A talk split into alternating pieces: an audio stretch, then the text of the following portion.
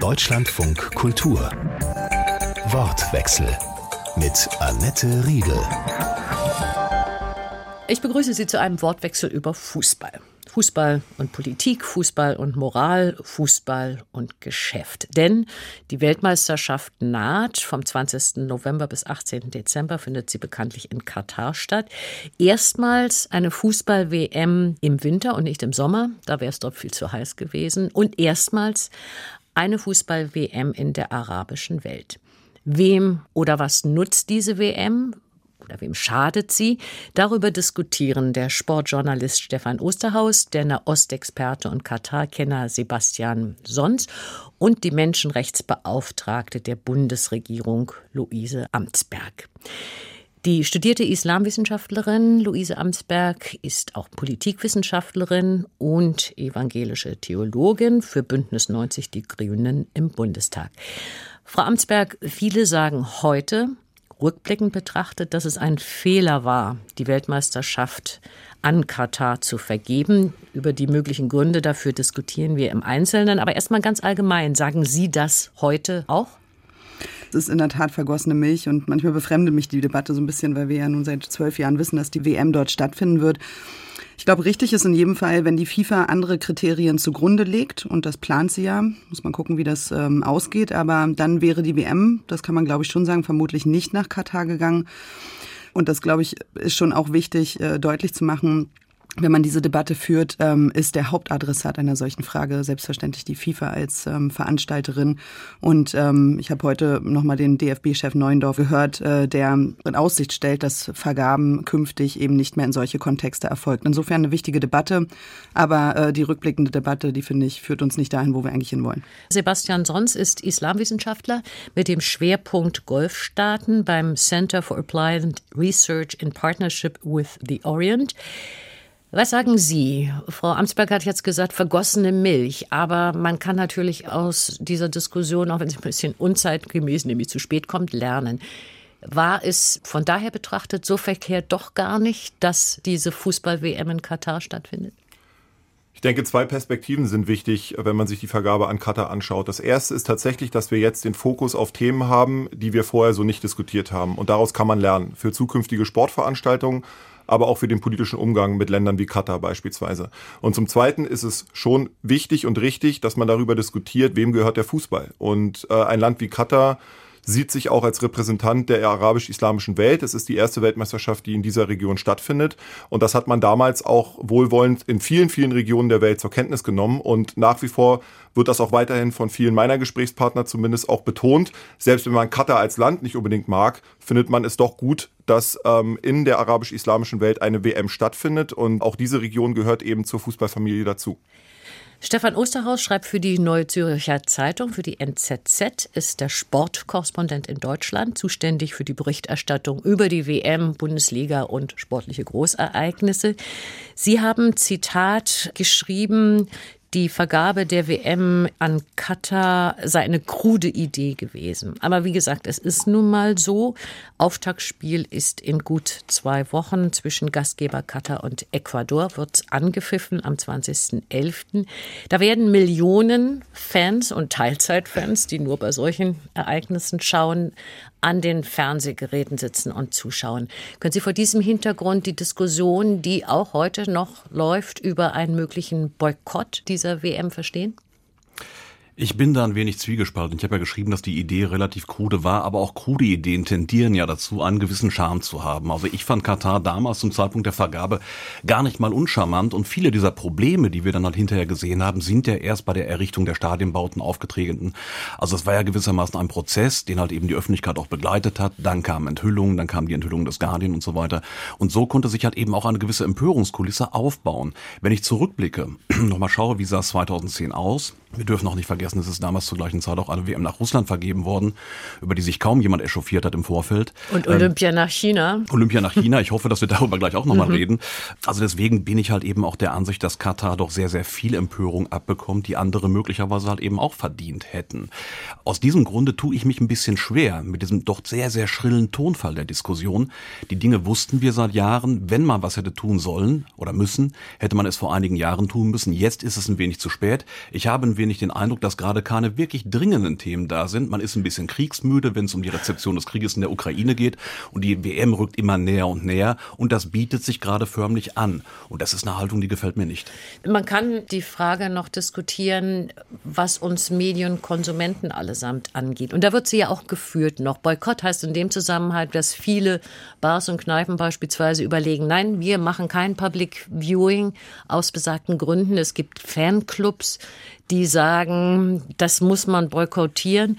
Die Medienmacherinnen haben sich entschieden, ARD und ZDF zahlen weit über 210 Millionen für die Übertragungsrechte. Betrag, ja. Müssen wir Konsumenten uns sehr genau überlegen, ob wir den Genuss des Fußballs wirklich so haben wollen und können? Meiner Meinung nach ist die Kritik an der WM in Katar ja auch ein Ausdruck von einer Unzufriedenheit bei den Konsumenten mit dem globalen Fußball, so wie er sich in den letzten Jahren entwickelt hat. Und Katar steht dafür in gewisser Art und Weise als Symbol. Und ich würde Herrn Osterhaus da auch recht geben, dass diese Schrillheit auch in gewisser Art und Weise daher kommt, dass Katar ja ein einfaches Opfer darstellt, weil es eben nicht so bekannt ist, weil es nicht so wichtig ist wie zum Beispiel Russland oder China und weil es deswegen auch leichter zu kritisieren ist. Damit möchte ich nicht wegwischen, dass Kritikpunkte an Katar berechtigt sind, was die Menschenrechtssituation angeht und andere Punkte, auf die wir noch zu sprechen kommen werden. Ich möchte damit nur sagen, dass wenn wir uns anschauen, warum wir eine solche WM ablehnen wollen, dann sollten wir uns das aus nachvollziehbaren Gründen anschauen und nicht aus dem Argument zum Beispiel, dass es dort nur im Stadion Bier gibt oder dass die WM im Winter stattfindet. Das ist eine eurozentristische Sichtweise, die auch in der Region sehr, sehr kritisch gesehen wird und wo wir uns dann tatsächlich überlegen sollten, was kritisieren wir eigentlich? Und da sollten die Ebenen klar getrennt werden. Wenn man frustriert ist von der Überkapitalisierung und Überkommerzialisierung des Fußballs, halte ich eine solche Kritik für gerechtfertigt. Dafür steht die WM in Katar als Symbol. Und wenn man über die Menschenrechte diskutiert und debattiert, ist das auch gerechtfertigt. Aber alles, was sozusagen so ein bisschen in den Folklore-Bereich reingeht, finde ich dann tatsächlich etwas problematisch. Frau Amtsberg, die Bundesaußenministerin Baerbock von den Grünen, wie auch Sie, hat zum Beispiel einen Boykott gefordert der WM in Katar. Das war allerdings 2021, da war sie noch nicht Bundesaußenministerin. Wie halten Sie es damit? Also ich finde, die Frage des Boykotts muss man erstmal differenzieren, an wen richtet sich so eine Aufforderung. Und in der Tat, also Fans und AthletInnen oder SportlerInnen da zu adressieren, halte ich von politischer Seite für wirklich vermessen. Ja, also weil es natürlich die Vergabe auf dem Rücken derer austrägt, die am wenigsten dafür können. Ich persönlich kann viele verstehen, die sagen, diese WM können sie nicht mit der üblichen Freude verfolgen. Kenne einfach auch sehr viele, die sagen, diesmal nicht. In erster Linie ist das natürlich ein wichtiges Signal an die FIFA, die das auch ernst nehmen sollte, wenn sie auch die Zukunft des Weltfußballs sichern möchte. Und da finde ich schon, nur um kurz anzuknüpfen an das Vorhergesagte, also ja, es ist so, vielleicht in der Verhältnismäßigkeit, Olympia in China wurde auch sehr stark menschenrechtlich begleitet, das ganze Thema, viel auch kritisiert und berichtet auch über China. Und in der Tat sozusagen rückblickend sich vorzustellen, dass die letzte WM in Russland ausgetragen wurde, das kommt einem natürlich jetzt so im Nachgang irgendwie alles unverhältnismäßig vor. Aber ich glaube auch, weil ich mir die Frage tatsächlich auch gestellt habe, ich glaube, wir haben es schon auch mit einer kritischeren Zivilgesellschaft zu tun. Eben gerade wurde von sozusagen der Wirtschaftskraft und den ganzen Verwebungen dahinter gesprochen, dass das Menschen auch einfach stört, weil es die Idee des Fußballs möglicherweise zerstört oder angreift und dass das auch zu einer schrillen Tonlage führen kann, glaube ich, alle Male. Insofern möchte ich da einfach auch nochmal den Blick auf die Zivilgesellschaft richten, die vielleicht auch kritischer geworden ist insgesamt, auch mit den Erfahrungen der letzten Sportgroßveranstaltung. Ein politischer Boykott, da kommen wir auch ganz schnell zu der Frage, wie eng ist eigentlich so ein Sportevent mit der Politik verwoben, finde ich eine spannende Frage, ist in den jetzigen bilateralen Beziehungen mit Katar. Also wäre auf jeden Fall, wenn man es boykottieren würde, erklärungswürdig insofern, dass wir mit Katar ja an vielen, vielen anderen Stellen eine Partnerschaft pflegen politisch. Es ein ernsthaftes Bemühen der Bundesregierung auch gibt, in vielen Bereichen die Menschenrechtslage vor Ort auch über die WM hinaus zu verbessern. Insofern muss man sich auch immer fragen, was ist so ein Boykott? In der Regel ja ein symbolischer politischer Akt, der gleichzeitig auch möchte, dass man die bilateralen Beziehungen verändert oder sogar abbricht oder aussetzt. Und das stellt sich zum jetzigen Zeitpunkt, so wie ich die politische Gemengelage beobachte, nicht diese Frage. Würden Sie dann sagen, dass der Fußball mit dieser Diskussion auf unangemessene Weise politisiert wird. Also ich meine, er soll verbinden, er ist ein großes Geschäft, keine Frage, er begeistert, er bringt Menschen zusammen, er hat so ein bisschen Lagerfeuer-Element in sich, alle versammeln sich spätestens, falls die deutsche Mannschaft in die K.O.-Runde kommen sollte. Also überfrachtet man ihn mit diesem politischen? Ich denke ja. Weil der Fußball kann das von sich aus heraus nicht leisten. Wir haben eben ja auch schon die Frage gehört, wie politisch ist der Fußball tatsächlich. Das Schöne am Sport per se ist für mich, dass er eigentlich unpolitisch ist. Das ist eigentlich seine größte Stärke, aber auch gleichzeitig seine größte Schwäche. Denn da er doch relativ inhaltsleer ist, als ein binäres System, da geht es um Gewinnen und Verlieren, kann man ihn auch sehr, sehr leicht überfrachten. Und der Sport hat sehr häufig nicht die Kapazitäten, sich dieser Vereinnahmung zu entziehen. Und grundsätzlich finde ich es immer sehr schade, wenn der Sport politisiert wird, weil uns da einfach der Blick verstellt wird auf Dinge, die tatsächlich am Sport Freude machen können, weswegen wir ihn gern anschauen. Das sehe ich anders. Bitte. Also ich finde, klar, es sind Herausforderungen, ja, denen so eine Organisation wie die FIFA natürlich auch gewachsen sein muss. Und sind das nicht alles, Studierende der internationalen Beziehungen oder so, ja. Ist klar, wir müssen sozusagen dann eine Grundlage schaffen, die es auch ermöglicht, so einer Organisation eine korrekte und auch fachliche Einschätzung zu treffen über so ein Land, wenn es um die Vergabe geht. Dass man den Sport überfrachtet, ist ja nicht nur eine Sache, die Politik sozusagen dem Sport aufdrückt, sondern wir sehen es doch jetzt in dieser WM, dass viele Menschen eben sagen, es ist mir nicht egal, wo das stattfindet. Ich möchte nicht, dass Menschen auf Baustellen sterben oder dass ein System, das ArbeitsmigrantInnen schlecht behandelt, dadurch auch noch profitiert oder so.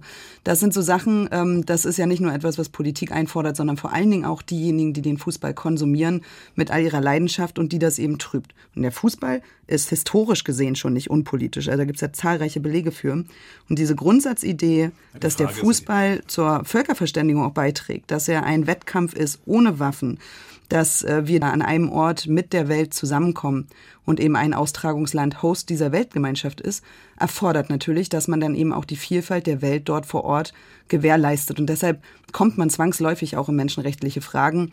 Das wird man nie auflösen können. Und deshalb würde ich sagen, der Fußball ist auf jeden Fall politisch, nicht nur weil Politik das will, sondern weil es auch die Konsumierenden in diesen Zusammenhang rücken. Das würde ich bestreiten wollen. Ich denke, Sport an sich ist als Wettkampf keine sonderlich politische Angelegenheit, wenn ich mir wirklich den Kern betrachte. Die Frage ist, Sie haben es ja gerade gesagt, es sind Ansprüche, die von außen an den Fußball herangetragen werden, die nicht aus dem Fußball herauskommen. Das sehe ich tatsächlich anders, Frau Amtsberg. Man könnte natürlich auch sagen, dass sich auch der Fußball nicht verabschieden darf von allgemein gültigen Standards. Also man könnte sagen, dass auch sportliche Großereignisse nicht in einem menschenrechtlich betrachteten luftleeren Raum stattfinden. Würde, glaube ich, jeder zustimmen. Die FIFA hat sich ja sehr spät erst darauf verständigt, dass es gewisse allgemein verbindliche Standards geben soll. Ich glaube, 2015 war das. Das liegt also noch vergleichsweise kurz zurück. Also es sind eigentlich Selbstverständlichkeiten, dass in einem Ausrichterland die Menschenrechte geachtet werden, ist aber leider in der Praxis nicht immer so. Ich zitiere mal dann Herrn Osterhaus. Wenn man wertegeleitet argumentiert, beziehungsweise geschrieben hat es, dann muss man berücksichtigen, dass die Werte nicht überall auf der Welt geteilt werden. Und wer konsequent einfordert, müsste all diejenigen ausschließen, die sich ihnen nicht anschließen. Das würde natürlich gerade in der arabischen Welt zu einigen Problemen führen, wenn man denn so argumentieren würde. Ja, in der Tat. Und ich glaube, die Diskussion ist ja genau das, die wir gerade führen. Welche Werte werden wo, wie gesehen und betrachtet? Ohne Frage muss man sagen, dass in Katar der internationale Druck dazu geführt hat, dass man sich intensiver mit der Kritik und mit den Zuständen vor Ort beschäftigt und dass sich Dinge verändert haben.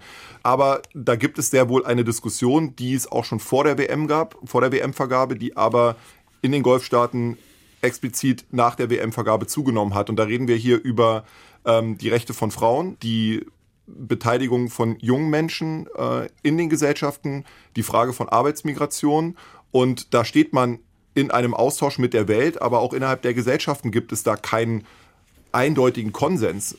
Selbstverständlich sind das autokratisch und zentral regierte Systeme und das Königshaus hat da am Ende des Tages die Entscheidungsgewalt, aber nichtsdestotrotz gibt es sehr wohl auch hier Unterschiede in den gesellschaftlichen Debatten, die man nicht immer mitbekommt, weil man sie nicht mitbekommen soll. Aber wenn man vor Ort ist und mit Menschen spricht, nicht nur in Katar, auch in Saudi-Arabien und in anderen Ländern, dann sieht man sehr wohl, dass dort auch über die Frage von Werten, von Identität, von Dialog kontrovers diskutiert wird. Und ich finde, das ist zumindest eine Entwicklung, die wir uns anschauen und die wir auch ernst nehmen sollten. Wie würden Sie denn als Menschenrechtsbeauftragte der Bundesregierung, Frau Amtsberg, die folgende Frage beantworten: Wenn DFB-Präsident Neuendorf, aber auch die Bundesinnenministerin, die ja qua Amt auch für den Leistungssport zuständig ist, wenn sie sagen, dass man eben künftig sportliche Großereignisse an menschenrechtliche Standards knüpfen soll, wer soll denn diese Standards festlegen? Ja, das ist eben die entscheidende Frage, weil Werte geleitet, also wir haben gerade gesagt, nicht alle Werte werden geteilt. Also das ist ja auch nichts, was man irgendwie sich ausdenkt oder was der Westen irgendwie anderen Ländern aufdrückt, sondern wir haben ja hier internationale Vereinbarungen, die allgemeine Erklärung der Menschenrechte. Also es sind ja keine Dinge, die erst neu durch die FIFA definiert werden müssten, sondern in der Tat gibt es Ansprüche an die Weltgemeinschaft, was einen menschenwürdigen Umgang im Land angeht. Und an diesen sich zu orientieren, das ist, glaube ich, der Anspruch. Fußball tut das ja zum Beispiel auch an vielen anderen Stellen, ja. Also, und ich glaube, dass es sozusagen jetzt wahrscheinlich auch aus fußballerischer Seite Widerstand gäbe, denn der Fußball setzt sich ja ein gegen Rassismus, gegen Homophobie, hat immer wieder auch seine Reichweite im Blick. Ja, da sprechen ja auch Spielerinnen und Spieler selber, sagt, in welchem Umfeld der Menschlichkeit sozusagen sie spielen wollen. So, und das zusammengenommen muss natürlich irgendwie in die Vergabepraxis mit einfließen. Und da, ja, wir müssen das ja demnächst auch beweisen bei der EM als Deutschland, ob wir Nachhaltigkeit und Menschenrechte auch voll umsetzen können. Das ist ja nichts, was sozusagen nach einer Schablone funktioniert, sondern wir müssen Prozesse finden, in denen es möglich ist, dass Länder sich in diese Richtung entwickeln, dass sie glaubhaft machen können, dass sie ein ernsthaftes Interesse daran haben, sich eben an diese allgemeinen Erklärungen zum Thema Menschenrechte auch orientieren und diesen Weg einschlagen. Und da kann der Sport ja sogar auch helfen bei, diesen Prozess zu beschleunigen. Und das, finde ich, muss sozusagen bei der Vergabe gesehen werden. Und ob man das schafft, indem ein Land im Vorfeld schon mal dokumentiert, welche Reformschritte sie auf den Weg geben, bevor sie sich bewerben, oder ob man das dann eben in dem Prozess bis zur tatsächlichen Austragung weiterführt und im Übrigen auch über das Event selbst hinaus ein ernsthaftes Interesse bekundet. Das ist das, was für mich als Menschenrechtsbeauftragte interessant und relevant ist. Aber wir hatten mal fest, weder die Fußballclubs noch die Verbände, also sei es FIFA, der Weltverband, noch der Deutsche Fußballbund, sind Amnesty International, sind keine Nichtregierungsorganisation für Menschenrechte. Fußball ist und bleibt letztendlich eine Frage des Geschäfts. Genau. Und wer so tut, als ob das nicht der Fall wäre, der macht sich selbst oder anderen was vor? Ja, genau darauf hat Uli Hoeneß ja jetzt zuletzt noch hingewiesen bei der Jahreshauptversammlung des FC Bayern, als ihm dort ein kritischer, ein aktivistischer Fan entgegengetreten ist und hat ihm gesagt, du bist hier auf der Jahreshauptversammlung des FC Bayern und nicht bei Amnesty International. Das ist de facto nun mal richtig. Nun hat der FC Bayern halt eben auch mit Qatar Airways einen Sponsor, der als problematisch eingestuft wird. Daran haben sich ja die Diskussionen entzündet am Trainingslager des FC Bayern in Katar. Spielt seit Jahren eigentlich. Und ich muss sagen, mir ist es nie ganz eingeleuchtet, warum der FC Bayern nie was daran getan hat. Denn wenn man das Ganze auch mal von der moralischen Frage löst, er muss als Fußballclub, als Wirtschaftsunternehmen auch ein Interesse haben, der öffentlichen Wahrnehmung einigermaßen gut dazustehen. Ein Sponsor, der ungefähr 20 Millionen Euro in die Kasse bringt, den kann ich irgendwie substituieren, den kann ich ersetzen als Fußballunternehmen mit einem Umsatz von ungefähr 700 Millionen Euro. Ist mir nie ganz eingeleuchtet, warum den Bayern ihr Image da nicht mehr wert war. Die Bayern-Spieler selbst kommen ja gelegentlich auch in eine sehr merkwürdige Situation. Sie haben möglicherweise bei einem Spiel eine Regenbogenbanderole um den Arm, um eben für die Rechte queerer Menschen zu demonstrieren. Und gleichzeitig werden sie als Verein gesponsert, wie Sie es eben gesagt haben, von Qatar Airways. Ja, es ist ja nicht nur der FC Bayern. Ich meine, wir haben ja eben auch Paris Saint-Germain, wir haben Abu Dhabi, haben wir halt in Manchester City. Also es sind ja vielfältige Verflechtungen, die es halt eben gibt, also mit arabischen Staaten, dem Fußball, einfach weil Geld vorhanden ist, weil man gerne investiert und vielleicht auch eine Art von Sportwashing betreiben will, aber vielleicht auch langfristig auch mal Geld damit verdienen will. Ich möchte noch mal den Punkt aufgreifen, es kam eben schon so ganz kurz angetippt, dass diese ganze Diskussion auch die dunklen Seiten solcher Sportereignisse, Großereignisse und des Fußballs und des Fußballweltverbandes, FIFA, kein besonders lupenreiner Verein, dass der das zum Tragen bringt und in die Diskussion einwirft. Und dann kann man ja schon fragen, ob solche Großereignisse eben auch zu einem Wandel, aus unserer Sicht positiven Wandel führen. Und sonst es wird sogar vermutet, dass möglicherweise in die Region eine gewisse Strahlekraft von den Diskussionen um anstehende Veränderungen in Katar ausgehen könnte. Wie bewerten Sie das? Herr Osterhaus hat gerade das Modewort Sportswashing benutzt und das wird sozusagen immer als Kernargument genommen, dass autoritäre Regime wie Katar, aber auch andere große Sportveranstaltungen ausrichten. Im Fall von Katar würde ich mal in Frage stellen, dass Sportswashing tatsächlich funktioniert hat im Fall der WM. Das Gegenteil ist eigentlich eher eingetreten. Das Gegenteil ist eingetreten, weil man in den letzten 12 Jahren tatsächlich sich mit einer massiven Kritik gegenüber sah, mit der man nicht gerechnet hat. Und das hat auch so lange gedauert, um tatsächlich Reformen einzuführen, weil man am Anfang komplett überfordert war mit der Situation. Die katarische Führung sowie auch die FIFA selbst.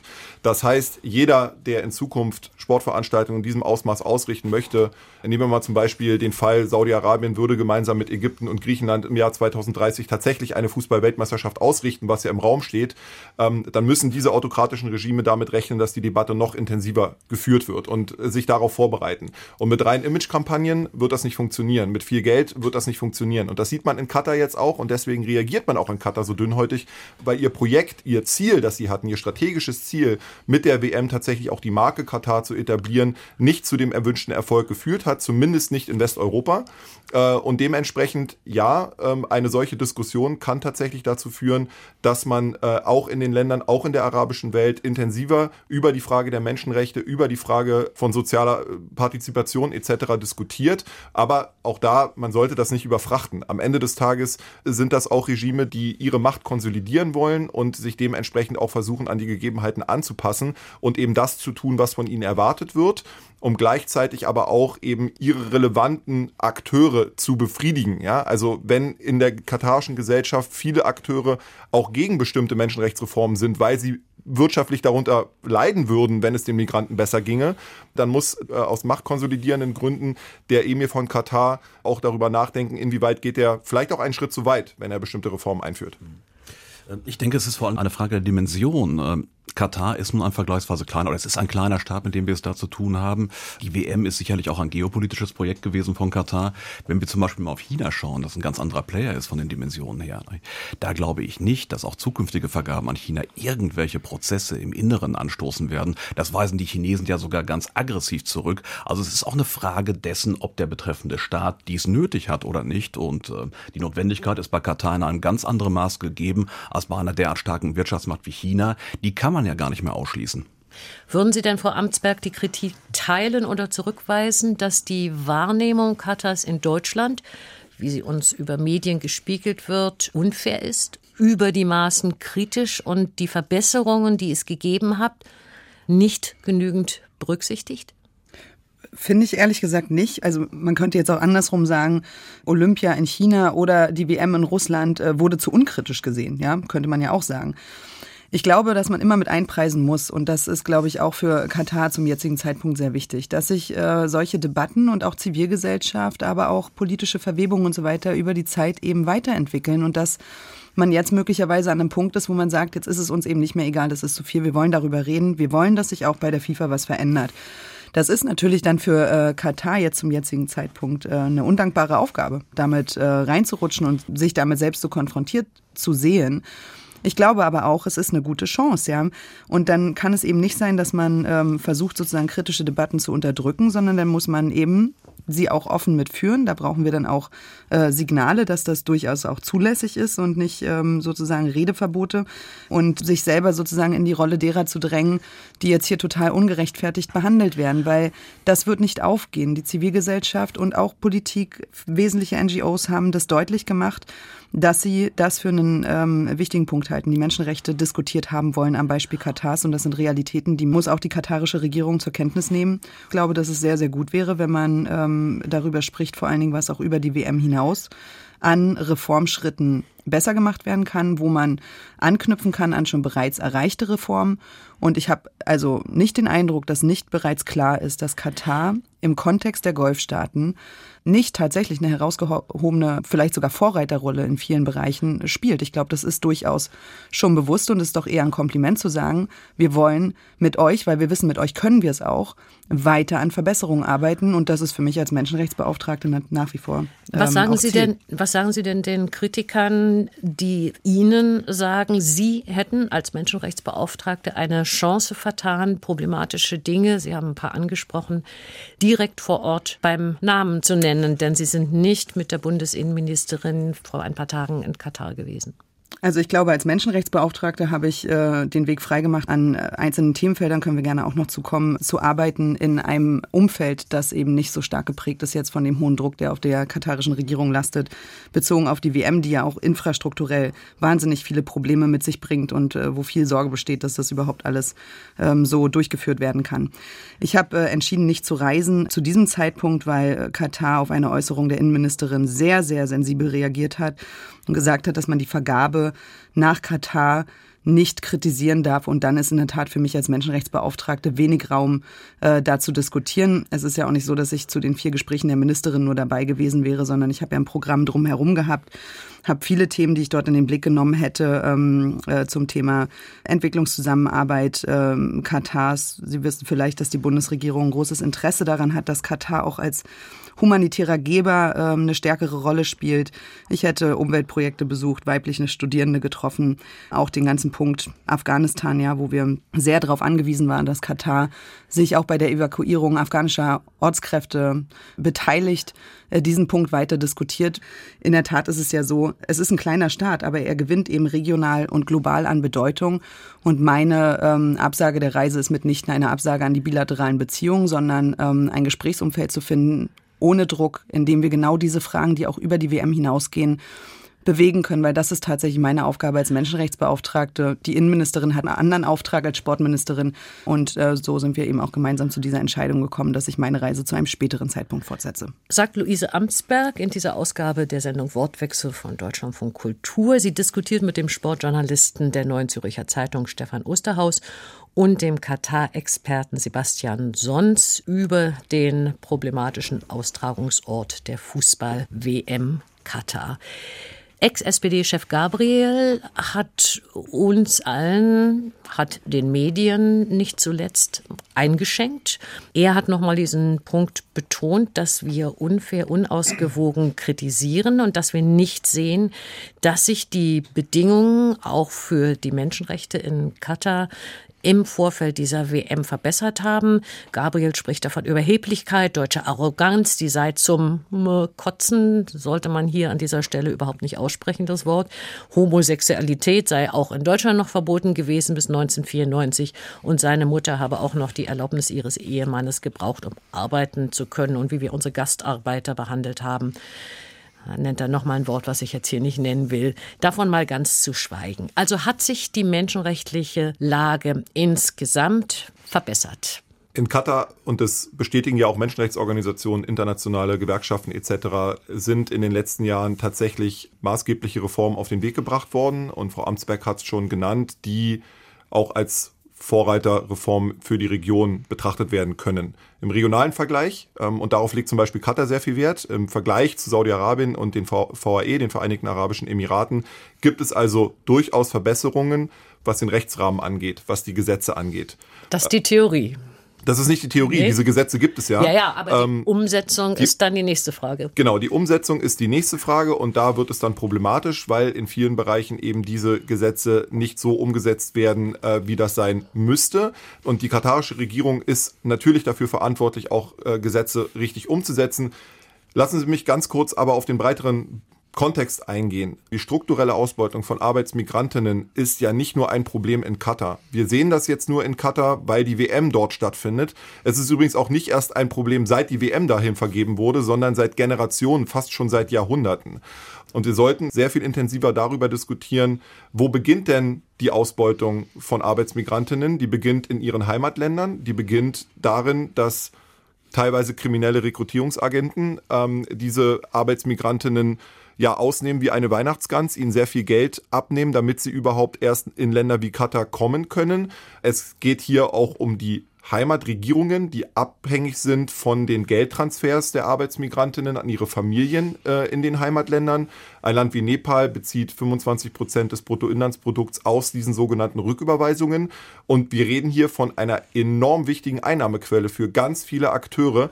Katar ist ein Teil dieses Ausbeutungssystems, aber um tatsächlich auch nachhaltig was an diesen Strukturen zu verändern, reicht es nicht nur aus, mit dem Finger auf Katar zu zeigen, sondern wir müssen eben strukturelle Gewalt gegen Arbeitsmigranten in einem größeren Kontext betrachten. Vielleicht ist die Situation ja auch deshalb ein bisschen extremer als anderswo, weil in Katar 300.000 Einwohner Staatsangehörige leben und 2,8 Millionen Gastarbeiter im Land sind.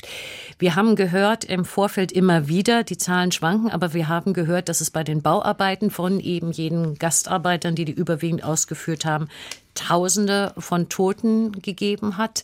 Zahlen zwischen 6.500 und bis zu 15.000 oder mehr sind genannt. Jetzt gibt es Menschenrechtsorganisationen, die fordern von der FIFA und von Katar, dass sie einen Entschädigungsfonds für diese Menschen bzw. deren Hinterbliebenen natürlich ins Leben rufen sollen. Der sollte einen Umfang von 440 Millionen haben und das würde dem entsprechen, was an Preisgeldern für die Fußballmannschaften bei dieser WM drin ist. Was halten Sie von dieser Idee? Die hat schon einen gewissen Charme, denn wenn man sich das Budget dieses Turniers anschaut, da sind 440 Millionen Dollar, Euro oder was auch immer gerade, keine Summe, die den Kohl wirklich fett machen. Und ich denke auch, dass Ansprüche bestehen, die auch befriedigt werden sollten. Also insofern kann ich dieser Idee doch etwas abgewinnen. Und die Adressaten sind ja auch die richtigen. Die FIFA ist der richtige Ansprechpartner oder die richtige Ansprechpartnerin und Katar ist es auch.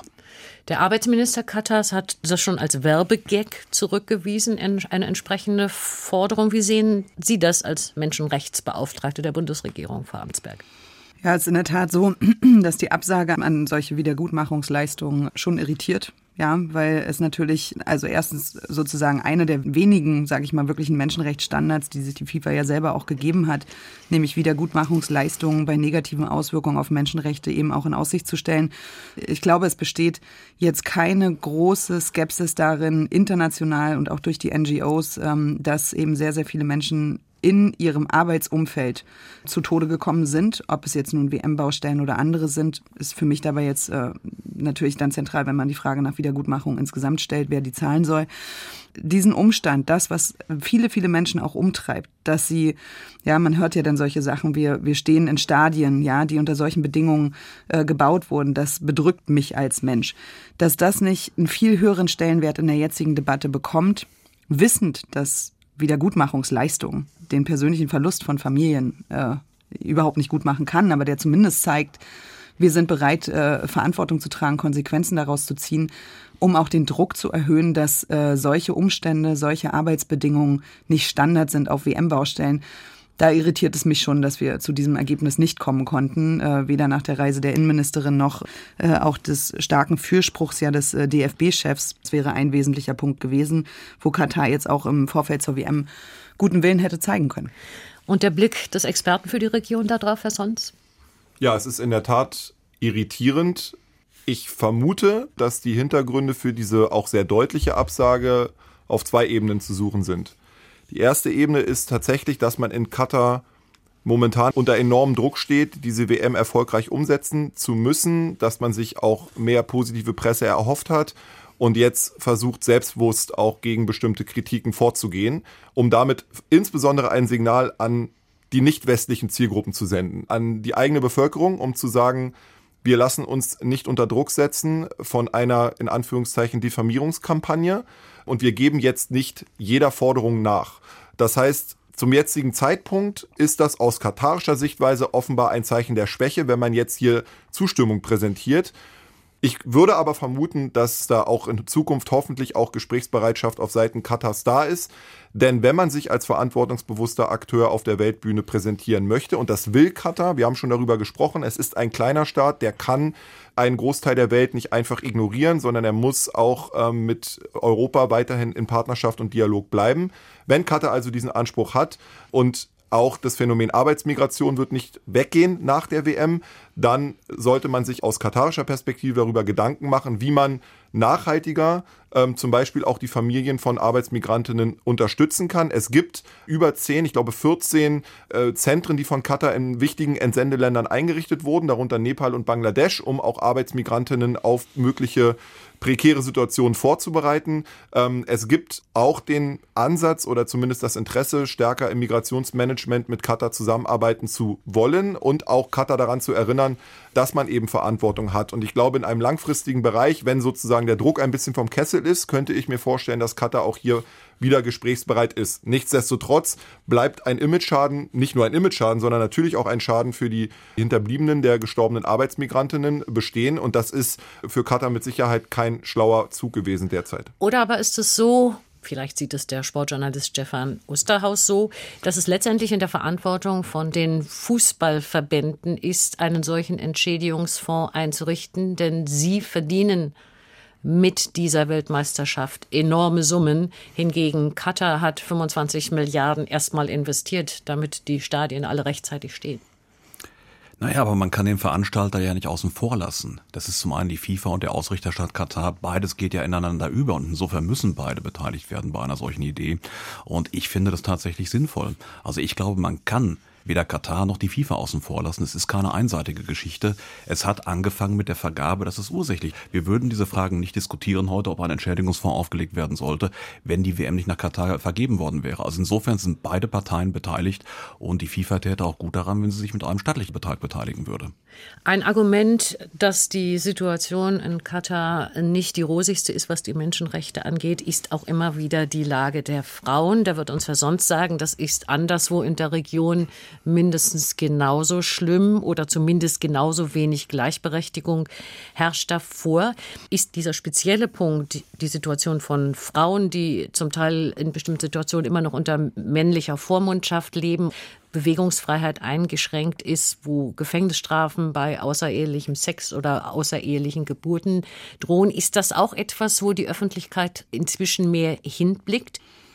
Definitiv, das ist immer wieder natürlich was auch besprochen wird und da ist es natürlich so, wie am Anfang auch gesagt wurde, ne? Man wird so ein Land nicht von innen nach außen krempeln und alle über Jahrhunderte historisch gewachsenen Strukturen beenden können, aber eben eine offene und auch ehrliche Analyse dessen, ja, was ist mit dem Strafrecht, was ist mit dem Erbrecht, muss zumindest zu dem Ergebnis führen, dass Frauen auch in der katarischen Gesellschaft nicht gleichberechtigt sind. Und das muss man sagen dürfen. Wenn man das versucht sozusagen, weil es in dem Kontext gerade schwierig ist oder weil es auch sehr schwierig ist, das vielleicht wirklich zu ändern oder kurzfristig zu ändern, wenn man das dann nicht sagen darf und darüber nicht reden darf, dann tut man eben Frauen, die dort marginalisiert sind, teilweise unterdrückt sind, wirklich keinen Gefallen. Und deshalb ist da mein Votum auf jeden Fall eine ehrliche Debatte darüber, das auch wirklich zu benennen. Und auch da nochmal zu gucken, wer sind denn diejenigen, die jetzt abseits, sage ich mal, von Gesellschaftsstrukturen, die da vorherrschen, auch nochmal besonders betroffen sind. Und das sind am Beispiel Katars vor allen Dingen die Hausangestellten, da eben die weiblichen Hausangestellten, die wirklich...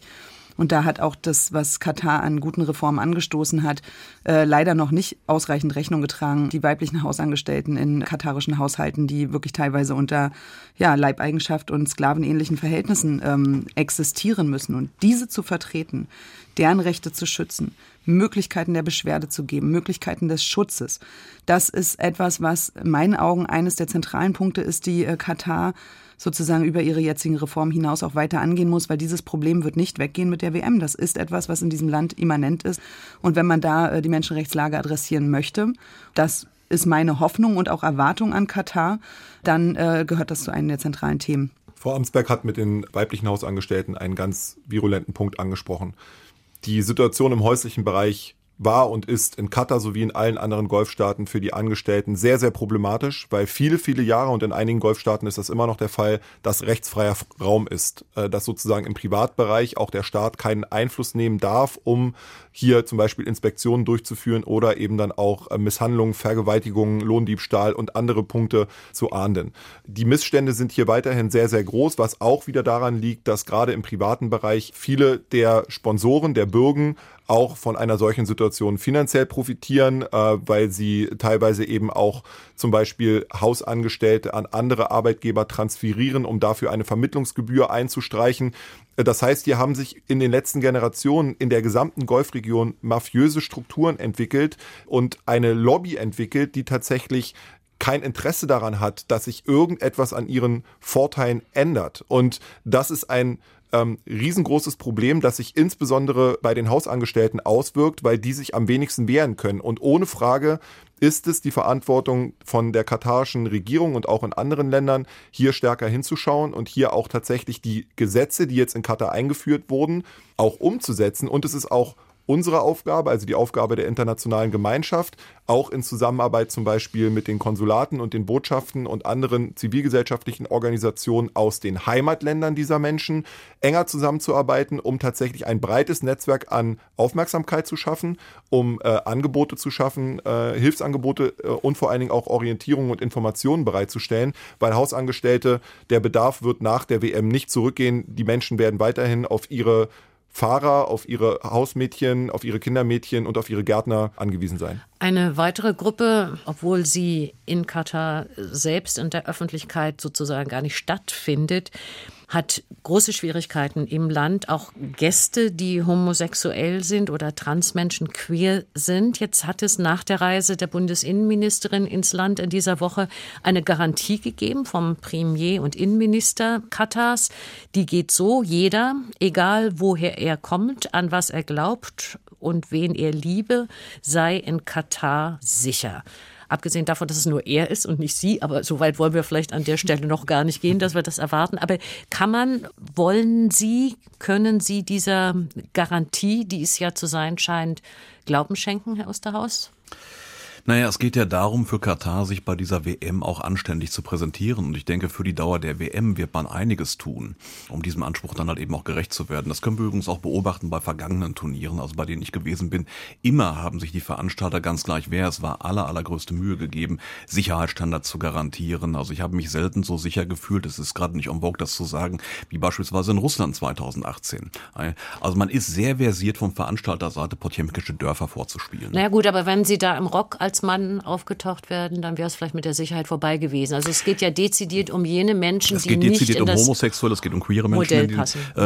In diesem Fall. Allerdings denke ich, dass diese Sicherheitsgarantie letzten Endes entscheidend ist. Und ich glaube, wenn Wladimir Putin damals den Ukas ausgegeben hätte, Leute im Rock sind uns herzlich willkommen, Männer im Rock, und die werden nicht angetastet, dann wäre dies auch einigermaßen befolgt worden. Also entscheidend ist, glaube ich, von welcher Stelle dies formuliert wird. Und dem schenke ich Glauben. Die Frage ist halt eben, was passiert dann am 18. Dezember, wenn das Turnier abgepfiffen ist und wenn die Zuschauer das Land verlassen haben. Das ist ja eigentlich die entscheidende Frage. Sie glauben das auch, Frau Amtsberg, dieser Zusicherung? Die Garantien sozusagen von staatlicher Seite sind natürlich insofern wichtig, dass wir bilateral, sollte etwas passieren vor Ort, Punkte haben, wo wir anknüpfen können. Aber das eine sind ja sozusagen die staatlichen Garantien. Das andere ist, was passiert gesellschaftlich und ist der Staat in der Lage, Anfeindungen oder Ähnliches im Alltäglichen sozusagen auch ausreichend zu adressieren. Ich glaube, dass das durchaus auch gewollt wurde von der katarischen Regierung, damit auch ein Zeichen ins eigene Land zu setzen und zu sagen, so, das ist eben so bei dieser WM. Ob das verfängt, kann ich nicht beurteilen. Herr Sohns vielleicht noch mehr, weil der die katarische Gesellschaft auch besser kennt. Ich weiß natürlich, und das ist etwas, was einen faden Beigeschmack einfach auch hinterlässt, ist natürlich der Weltgemeinschaft zu garantieren, sie kann sich in all ihrer Vielfalt präsentieren. Aber auf der anderen Seite ein Strafrecht zu haben, das eben Homosexualität wirklich hart bestraft, das löst natürlich auch gerade unter queeren Menschen eine absolute Zerrissenheit und teilweise natürlich zu Recht auch Wut aus. Wie kann sozusagen Anlass genommen werden, bei so einer WM sich tolerant zu zeigen, aber im normalen Leben eben nicht? Das ist natürlich für viele Betroffene, die dort ihre Sexualität nicht offen ausleben können, ein Schlag ins Gesicht, und das verstehe ich auch. Die Frage von LGBTQI in arabisch-islamischen Gesellschaften ist nicht nur in Katar eine ganz problematische. Rechtlich, gesellschaftlich, politisch, kulturell. Sie ist unglaublich aufgeheizt, sie ist tabuisiert in vielen Bereichen. Und das gilt auch für Katar. Ich kann natürlich nicht für die gesamte katarische Gesellschaft sprechen, weil sie eben sehr, sehr heterogen ist. Ich habe mit einigen katarischen Staatsangehörigen über die Frage gesprochen, als ich zuletzt da war. Und da wurde mir gesagt, wir haben grundsätzlich kein Problem mit Homosexualität. Und ich kenne homosexuelle Katarer, die sagen, wir werden so lange in Ruhe gelassen, bis wir uns nicht outen. Die aber auch sagen, wenn wir während der WM eben offen zur Schau gestellte sexuelle Ausrichtung, sei es hetero oder homosexuell, sehen, dann berührt uns das, unser Schamgefühl, dann ist das für uns einfach nichts Alltägliches, und deswegen haben wir damit ein Problem. Als zum Beispiel dann auch der Emir immer wieder gesagt hat, man soll die Kultur respektieren, habe ich mit katarischen Bekannten gesprochen, die gesagt haben, das ist eigentlich genau die falsche Aussage, weil es ist ja Homosexualität, Heterosexualität ist keine Kultur. Und dementsprechend hätte das der Emir auch anders darstellen müssen, um zu zeigen, worum es uns eigentlich geht. Es geht eher um das öffentliche Zur Schaustellen von Sexualität während der WM.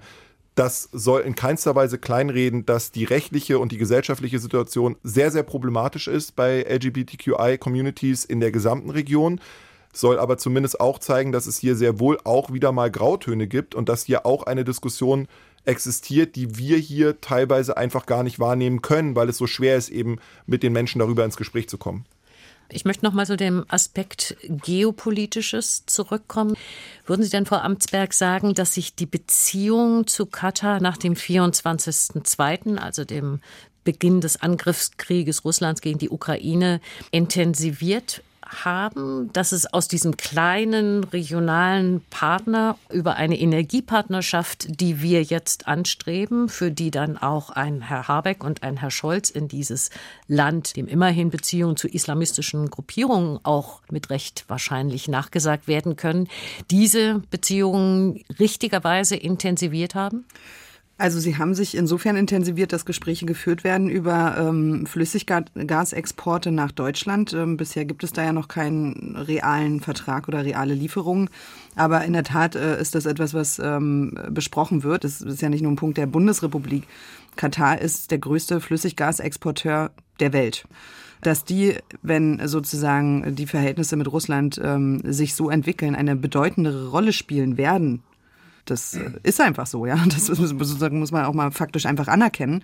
Und dennoch ist es trotzdem richtig, zu hinterfragen oder zu fragen, wie wir die Beziehung mit Katar grundsätzlich in den nächsten Jahren bauen wollen.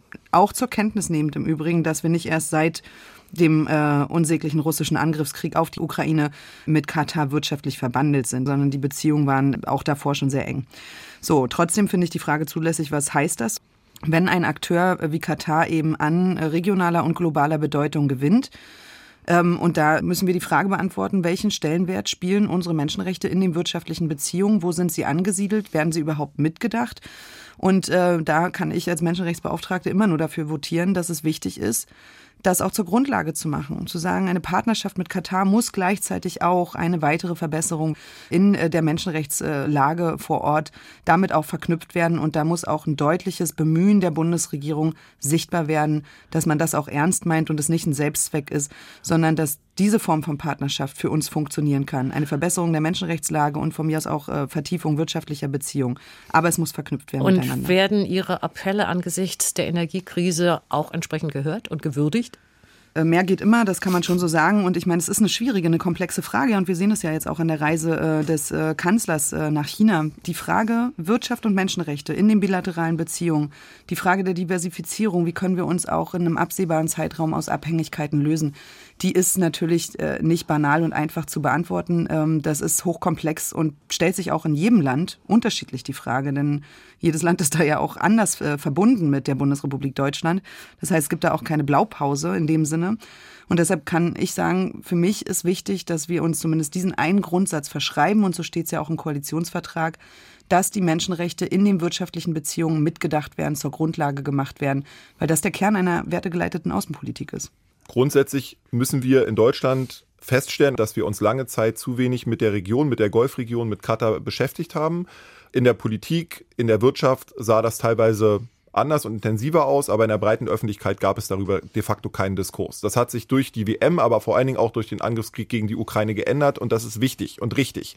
Wir müssen dieses Momentum meiner Meinung nach ausnutzen, um auch strategischer zu definieren, in welchen Bereichen wollen wir denn tatsächlich mit Katar zusammenarbeiten, welche Instrumente hat ein Land wie Deutschland, um tatsächlich das, was auch Frau Amtsberg gerade angesprochen hat, nämlich das Spannungsverhältnis zwischen werteorientierter und interessensgeleiteter Außenpolitik miteinander zu vereinbaren.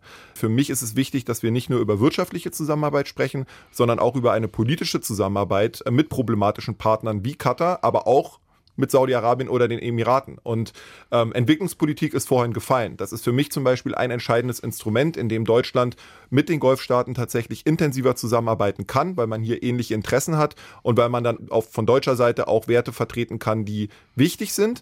Migrationsmanagement, hatte ich vorhin kurz angesprochen, ist ein ähnlicher Bereich. Erneuerbare Energien bieten auch eine Möglichkeit, enger miteinander zu kooperieren. Wichtig ist aber, dass man neben all dem Druck auch den Dialog weiterführt, dass man vor allen Dingen versucht, mehr über diese Gesellschaften zu erfahren und auch der deutschen Öffentlichkeit kommuniziert, warum man welche roten Linien hat und in welchen Bereichen man zusammenarbeiten möchte. Saudi-Arabien, von diesem Land spricht Herr Sons, Herr Osterhaus, für 2030 WM, in 8 Jahren könnte Saudi-Arabien in die Spur gehen.